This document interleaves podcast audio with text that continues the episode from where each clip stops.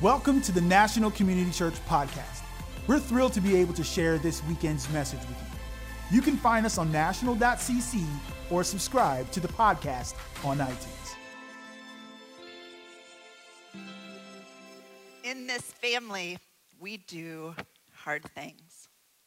This is a sign that hangs on the wall of our home, and it's a phrase that we say to our children again and again anytime that a trial feels difficult or impossible, or when fatigue or when resistance sets in. We want our family to feel like a place where we offer encouragement to one another, where we, um, we whisper uh, our confidence into one another. But we also want our family to feel like a place of accountability, where we speak the divine destiny to one another and we push each other to be our best selves. So, about uh, two years ago, just as the pandemic was, was setting in and those walls of isolation were really closing in, Joel and I made a decision that we would take a step um, to do something that we'd been talking about for a number of years that I would go back to school. I don't know if it was the, the worst possible timing or the best possible timing, right? Because when I started the program, um, it had actually been exactly 20 years since I'd completed any formal education process. And um, the first few weeks of study were so immediately rewarding that I felt these feelings of, of regret kind of setting in. Like, why did I wait so long to do this? I'm such a learner. I thrive so well in these environments. It felt like I had been kind of awakened in a new way um, Joel was, was really gently reminded me that I had been kind of busy. I had, I had worked for Congress for 10 years. I had helped build this incredible church. I had gotten married, had three beautiful children. Um, but there was something in me that just felt like maybe I, I didn't have um, the permission to step into that space. And I was stepping in at a unique and a really difficult time, right? All of us were experiencing suffering, and I knew that this was going to cost my family. Our kids were home learning for the first full year of that, and our team here was adjusting to pastoring with our, our doors closed, and, and then many changes that we went through as a church. But walking on the beach that summer with Joel, he looked at me and said, The time is now, and I am with you and that was the activation that I needed. So um, just that next week, we had a we had a Thursday recording in this room, and actually someone um, approached me and said, "Hey, I was I was praying over you tonight as we were um, preparing for service, and I felt the Lord had a word for you, and um, I feel like the Lord said that as a mom, as a leader, you put others first, but um, it's okay for you to do something for you." Yeah. So, if you haven't been with us for a bit, we're actually in this incredible series. I'm enjoying it so much called Genius. And we're looking at components of what make each of us unique, one of our, our individual expressions of genius that are found at the intersection of history, gifts, passion, and personality. And we're exploring those things through the lens of individuals in Scripture. So, today I'm going to lean into the story of Deborah in the book of Judges. And Deborah had the genius of activation and she also had its best companion, the genius of discernment. She was a powerhouse figure for leadership of God's people. So you can turn in your Bibles to the book of Judges, and we're, we're going to get there in um, just a moment.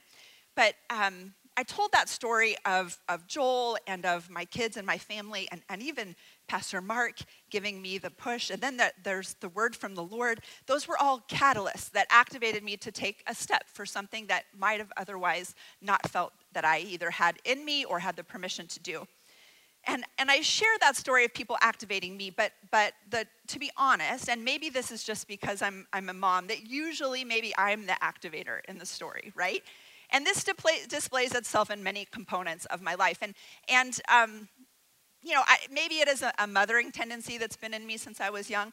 Maybe it's a, I don't know, maybe I want to prefer to feel young, that I call it a big sistering tendency that is inside of me.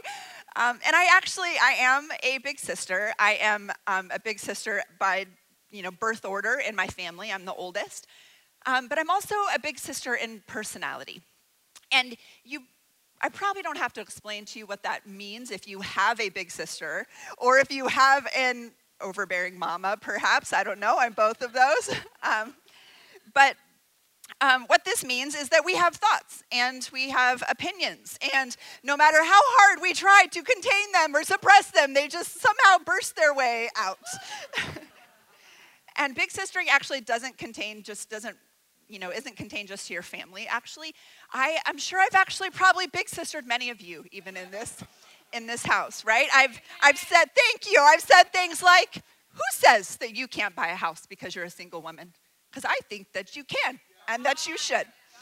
I've said, why can't you ask for that promotion? Because I think you can and that you should. I've also said, um, are you dating anyone? Because I know someone fantastic. Because that's what big sisters do, right? But I also say, um, you don't want to do it that way. You should do it this way. In fact, you should is a common part of my vocabulary, one that I tried to keep at bay. And I know actually my own little sister is here in the house today, and I'm sure she's either like giggling or shaking her head, I'm not sure, because I say you should a lot. But at the start of this series, Pastor Mark, he, he shared a quote by Graham Greene. He said, There's always a moment in childhood when the door opens and the future is let in. And if you look back at my childhood report cards, you will see that future being let in because I was identified as having strong ideas. I think um, a lot of words, in fact, I believe the word assertive showed up quite a number of times. And in the summers, I would organize all of my neighborhood um, friends and my siblings, and I would put together these plays, backyard plays. And I would be the playwright, I would be the director. to be honest, that would probably be the starring role also, because it was my play after all. Um, and actually, when I hit college, that door was opened a little bit wider. I remember taking the first ever um, the first time that I had taken a personality test. And the profile, when I read it at the end, the summary, it said this You tend to expect that people will go along with your ideas and plans. and because of that confidence, they usually do. So you might be getting a taste today of why I have an affinity for Deborah. She was a strong female leader. And before we can dig in, I, I actually just want to take a moment to share something about strong female leaders because it's not always an easy path. Leading with a strong voice as a woman is not always a welcome attribute. In fact, when I was pregnant with our first child, we found out that we were having a girl. And I, I actually had a little bit of a difficult time with it at first. And, and Joel was, was pressing and, and, and asking about that. And I finally confessed, you know, um, I know what it's like to be a firstborn girl. And it's not always welcome especially in faith communities. The picture that the church paints of a woman doesn't always seem like it fits me, right? Meek or reserved, and I thought, I don't even have the gift of hospitality. but by the way, the Lord knows best because having a daughter first was the most incredible gift for our family of a nurturer and a caretaker. In fact, I never have to give babysitters, we don't have babysitters anymore, but I've never had to give them instructions because I would always just say, ask Ella what to do, she knows. and we actually ended up giving her the name Eloise Kimberly, which means wise leader. Because we decided that if she was going to be a leader and to be strong, we would ask the Lord to make her wise and discerning. And the Lord is fulfilling that prayer. So I hope that some of you strong females in the room feel seen today because you are so important in the kingdom of God and He has plans to use you. But this gift, this gift of activation, this is a word for all of us, male and female, young and old. And sometimes I do have to pull back on my own reins. And I like to think that God has refined the gift of discernment and patience over time. And I am a relentless cheerleader of others. And I love to be the catalyst of activation in the lives of others. Amen. So let's talk about catalysts for just a minute. Um, actually, and this maybe this is odd in a pastoral role, but my, my undergrad was, um, my degrees were in biology and economics. So because I put in so many hours, lab hours in science, you're just gonna have to bear with me for a minute while I use a science example, okay? So let me remind you about the activation energy for just a minute. A reaction requires an input of energy to initiate the reaction. This is called its activation energy.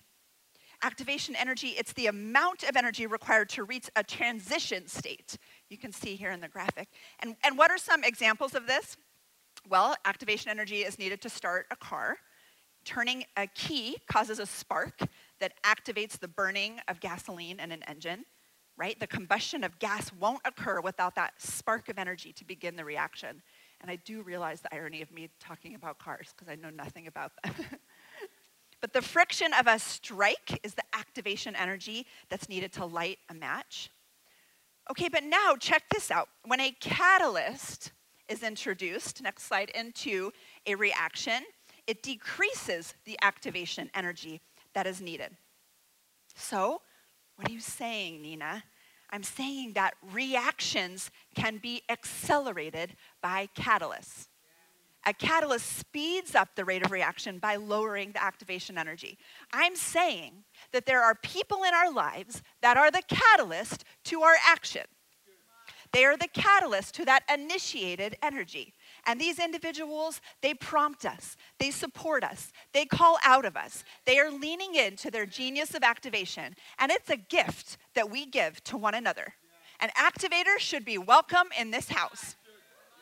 So let's lean together from Deborah. You can turn to Judges. Um, well, first, actually, to understand the role of, of, or Deborah's role, we first have to have a wider understanding of the time in history that's chronicled in the book of Judges. So, the book of Judges, it's a continuation of the book of Joshua.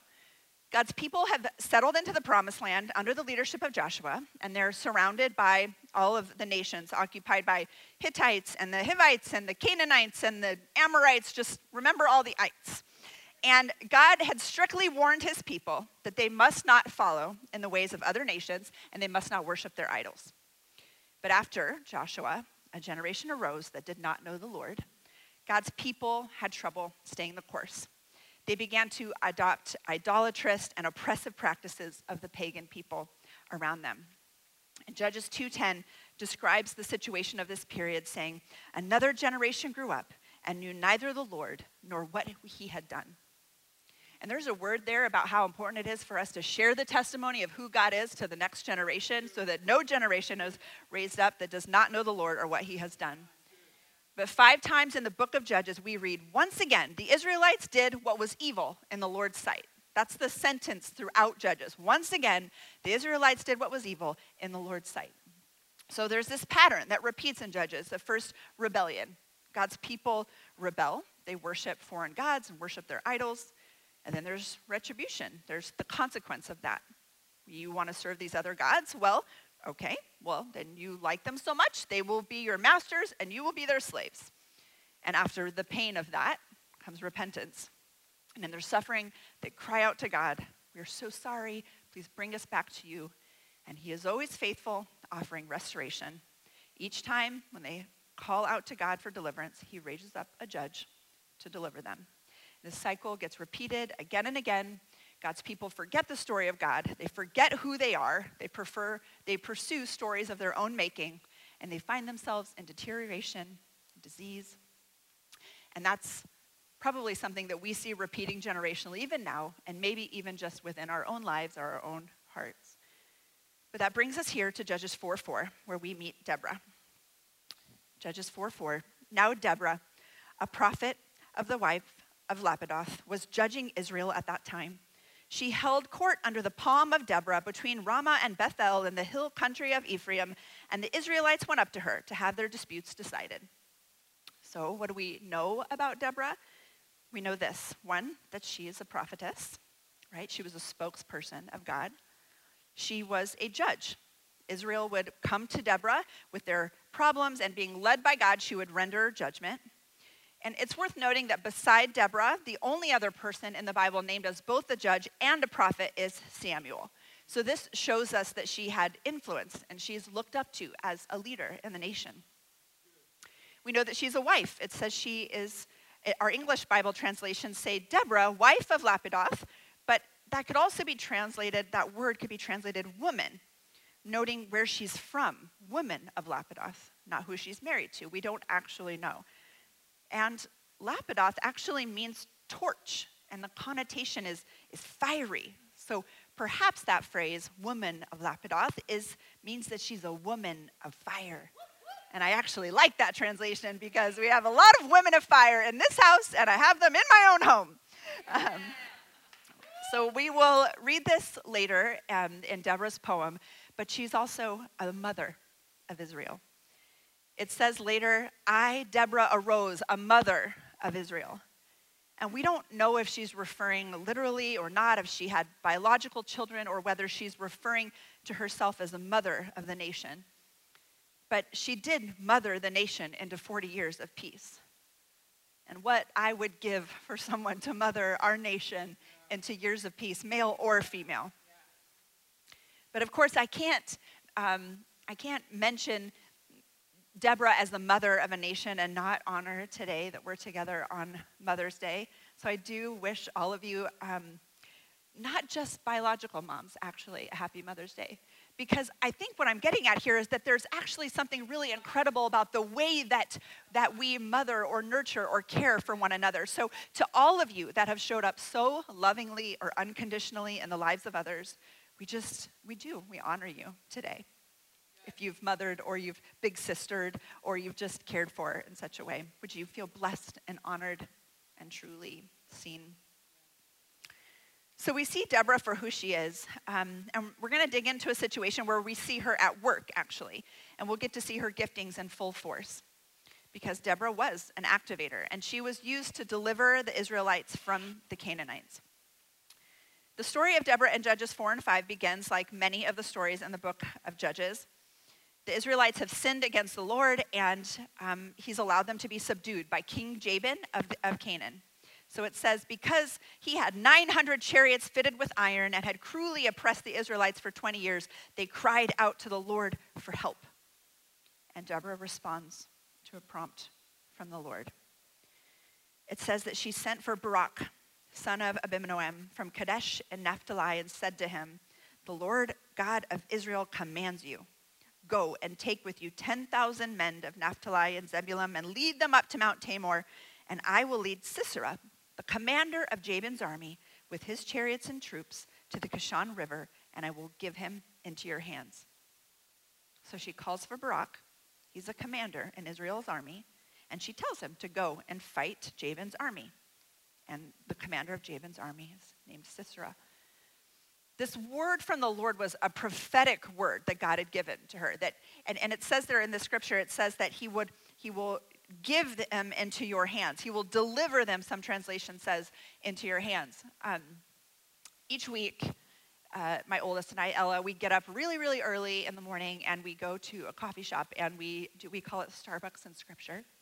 And we just read God's Word together um, early in the morning before school. And, and last couple weeks we have been studying through Judges and through some of these scriptures. And I was, we were reading through this and she just said, Mom, like, he will deliver them into his hands. Like, what does that mean? And I, I love studying God's word with young people because you stop and be like, yeah, like, what does that mean?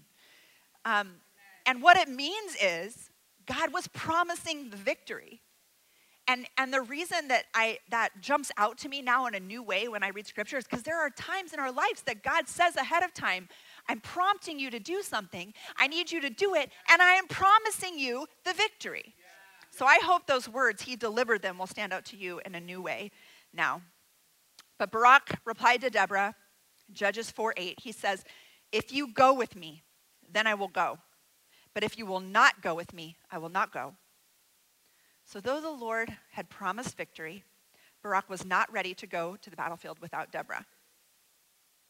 He probably would have been concerned about the strength of the Canaanites, right? We read that they had 900 chariots of iron, they had advanced military technology, and they had been cruelly oppress- suppressing the Israelites. And what did Israel have? They were weaponless. Judges 5 8 says, Not a shield or a spear could be seen among 40,000 warriors in Israel. You know, we, we write in these same books, or we will read about Gideon, and uh, that's such a powerful story of a time that God took so little to, to show that He was behind the victory. But we see it here too. The Israelites had not a shield or a spear, and they were going to come up against 900 chariots of iron. But Deborah was a prophetess. Barak believed that her presence would strengthen him. He wanted her covering. And Deborah gave a swift reply in Judges 4 9. Certainly, I will go with you, said Deborah. But because of the course you are taking, the honor will not be yours, for the Lord will deliver Sisera into the hands of a woman. Deborah offered her quick presence. And man, we could do a whole study or a whole week on the genius of, of go with itness. That gift of like, I will go with you, I will be with you. Um, the, that book, The Five Love Languages, I always tease that I, um, I think there should be a sixth one called The Love of Support, of just like, I'm with you, I will be in your corner where you're there. Um, but Deborah said to Barak, This is the day that the Lord has given Sisera into your hands. Has not the Lord got ahead of you? So Barak did, went down to Mount Tabor with 10,000 men following him. And at his advance, Sisera got down off the chariot and he fled on foot. This is where the story gets a little crazy, but he goes to the tent of Jael, the wife of Heber, and he says there was an alliance between um, King Jabin and this particular family. So I think Sisera thought this would be a safe fighting place, but or hiding place. But Jael invites Sisera in. She serves him refreshments. She agrees to be his lookout. He was so exhausted, he falls asleep. And Jael takes a hammer and pounds a tent peg through his temple, killing him. It was Jael who won the victory for the Israelites by gaining his trust and then following through and obedience to the Lord. So Deborah's word was true that God would deliver victory through a woman. So we, we see Deborah's activation, and then as a little surprise, we see Jael's activation, right? So, what are the attributes of an activator? What, what are these attributes that we could pull out or model or strengthen in our own lives? So I would say that an activator has God given authority. They act in their God given authority. Deborah heard a word from the Lord and convinced Barak to fix her eyes on him, even though victory seemed impossible. It would happen through God's intervention. An activator has a prophetic discernment. They have an acute ability to see the path forward a sharp instinct. If you are lucky enough to have a discerner in your life, then I encourage you to lean in. Because when an activator starts moving, particularly if they have a discernment of the Lord, if they're responding to his or her instincts and interceding on your behalf, then I encourage you to, to lean in to receive that word. An activator has um, offers persistent accountability. This is some of that big sistering I was talking about earlier, right? Sometimes it's an unwelcome reminder. The word Deborah, there's so much we could do in just word study here, but the word Deborah actually means bee. And what do we know about bees? Bees can be really annoying, right? They make a buzzing sound, they can sting, but they're producers. They get the job done they're so actually seed is so important to our ecosystems that there's full like organizations that protect them. So welcome the the persistent accountability of the Deborahs, of the bees in your life. Activators offer quick encouragement. Deborah was swift to say, Yes, I will go with you. My kids um, compete on a swim team every summer.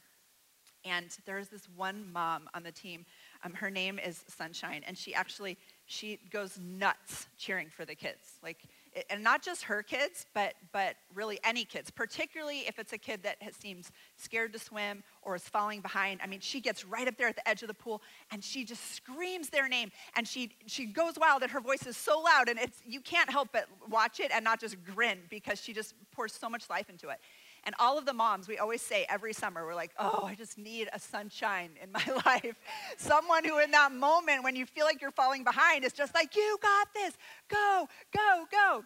So we all need those persistent encouragers and um, those sunshines in our life. And my kids have grown up in this church, and they have so many of those individuals in this community here. They have uh, Miss Eugenia and Miss Lindsay and Mr. Rich and, and um, youth leader Nick. They just have all of these incredible adults that are just shouting their names from, from the sidelines and saying, You're incredible, and showing up in these important moments. And so, um, it, lean into that here at this church. Draw that into your life and family through your small group or your community or into your kids' lives. Those people that are those persistent encouragers. But Deborah even calls out in celebration of Jael. And I could preach a whole other sermon on the power of women celebrating the victory of other women. She says in Judges 5:24, "Most blessed of women be Jael, the wife of the Kenite, the most blessed of tent-dwelling women." Most blessed. Activators have a strong-willed loyalty. Both Deborah and Jael were fiercely loyal, committed to the Lord's instruction to achieve victory. In my experience, um, activators are very loyal. If you, um, you know, I might be very persistent, maybe even that buzzing bee in your ear. That might be a little bit annoying, but if anyone comes at any of my people, that loyalty, that, that mother or big sistering tendency kind of rises up. And particularly if I feel like the, the Lord has guaranteed a victory forward, should anyone get in the way. So the plan worked, and God delivered the victory. And actually, following an important win, it, it, was actually customary to write a victory song. These were called hymns of triumph, and, they, and we see a number of them, these songs of celebration throughout the Old Testament. And Deborah and Barak's song is actually thought to be one of the oldest texts in the Bible. So I do, I encourage you to take some time this week and to go back and to read it. But celebrating obedience and victory of God's advancement, it's, it's actually really, really important part of what we do as a faith community. And, and um, Joel mentioned this event coming up on May 17th, Innovate, and, and that's what that is. We're actually going to be celebrating individuals, activators that have, have stepped out in their genius of activation, done something bold and created, whether through art or through um, entrepreneurship or, or in, in the business world. And we're going to celebrate with them, and we're going to be inspired by them, we're going to be activated by them. So I really do encourage you to be here that night. It's going to be really, really incredible time of, of celebration. It'll be our victory song as a church. But within that victory song is that line that I mentioned earlier where Deborah recognizes herself as an activator. In Judges 5 7, she says, The villagers in Israel would not fight. They held back until I, Deborah, arose, until I arose, a mother in Israel. No one would fight until she pushed. Another translation says, village life had ceased. If that doesn't feel like the past two years, the Israelites were beaten down by 20 years of slavery. They were tired and discouraged. They needed someone to inspire them, to call them to the word that the Lord had said. And acting in obedience, Deborah used her place of trust and authority to inspire not just Barak, but all of the people to obedience. In Judges 5 9, Deborah praises that the people came voluntarily. She says, My heart is with Israel's princes, with the willing volunteers among the people. Praise the Lord. So Israel was at this desperate, um, beaten down time. And when um, Deborah called and said, It's time to arise, the people stepped forward. They volunteered. And you can't be someone who works in church leadership and not love the word volunteer. I'll tell you that as we've returned as um, a church community, um, the volunteer lists, they haven't returned quite as fast. So let this be my big sistering, my, my B prompt at you to serve in this house. Amen. So, here in this victory poem of Deborah is my favorite part of this pericope. By the way, the word pericope just means passage. When you go back to fancy Bible school, that's what they teach you words like pericope. So now I have taught you. So in this pericope, Judges, um, in Judges, Judges 5:12 says, "Wake up, Deborah." This is my f- favorite verse in this whole passage. Wake up, Deborah. Wake up. Wake up, break out in song. Arise, Barak, take captive your captive, son of Abinoam. Deborah and Barak responded to the call to wake up and to arise to a new revelation, a new dimension of their calling. The Lord had prepared a divine appointment. He was telling them to be alert, to pay attention, to act because he was about to move in an extraordinary way. And that part, take captive your captives. This means, this means step into victory. Your captives. I have prepared a victory. A few um, weeks ago, on our Thursday night um, prayer service, Pastor Joel and Pastor Chris were preparing to lead us in a, um, a prophetic exercise that we would practice hearing from the words of the hearing the words of the Lord and receiving them and um, listening in a new way on behalf of ourselves and our others and our community. And so they wanted us to, to practice it ahead of time. And, and so we were, a small group of us were doing it. And as we sat and listened, I felt this word so strongly from the Lord. I wrote down on this card, and I've been carrying it around with me ever since. I felt like the Lord said, I'm setting up divine appointments. Are you paying attention? Are you looking? Are you ready? And I wrote that down and I've been carrying it all around. And I have been looking and I've been ready. And it's been amazing the things that I've seen, the connections that I'm making when I'm looking for the Lord's work. And then I come to this scripture and I'm studying this week and it says, Wake up, wake up, break out in song, arise, take captives your captives. Are you looking? Are you ready for the moment that I'm preparing for you to step into? I'm trying to activate you to my victory. So I don't know what the Lord is prompting in you or have been speaking to you in this time. Perhaps it's been a really long time, like it was for me in this moment of maybe going back to school. I don't know what the Lord is prompting in you, but you do. And I imagine you might even be thinking about it right now. But I know that the Lord is saying, I'm doing a new thing. A new thing. And maybe you feel it like I feel it, but since we've been back together, gathered as a community, there is a hunger in this church body. There is a desperation for God's movement, for His presence in His new way, for His activation in a new way. And might I dare say that we would just listen to the Lord. We would ask Him for the divine promptings. We would be on the lookout throughout the week. We would be stepping into divine appointments. And I would say if there is an activator in your life who has been prompting something, I am prompting you today to pay attention, to take action, to arise, to respond. And if you are the activator in this room today, if you've been called maybe bossy or sometimes overbearing, or you've been told to stand down, it, it has to be refined, of course, right? We have to refine our, our giftings, but refine that listening ear to the Spirit. And then would you activate us? Would you activate this community, this city? We need your encouragement and we need your motivation and we need your discernment and we need your prompting and we need your prophecy. We need your go with itness, your support. I would ask that you would not stand down in this house. In 1 Corinthians 12 7, it says, A spiritual gift is given to each of us for the common good. It's to be shared. And I know I'm talking about this, you know, words from the Lord or, or um, what it means to hear a prophetic word. And I know that sounds kind of uh, weird and scary. And I've learned a lot in the past few years myself, even just about it. I, pref- I like the word discernment, right? A spiritual discernment. But if you do want to learn more about that, um, Pastor Chris has actually been leading. It's, it's called Basic Training for the, uh, for the Prophetic. And it's um, Sundays at the turnaround here. You can just learn more and study more together with him. I hope you will. But that word arise, I want to put that word into our vocabulary as a community.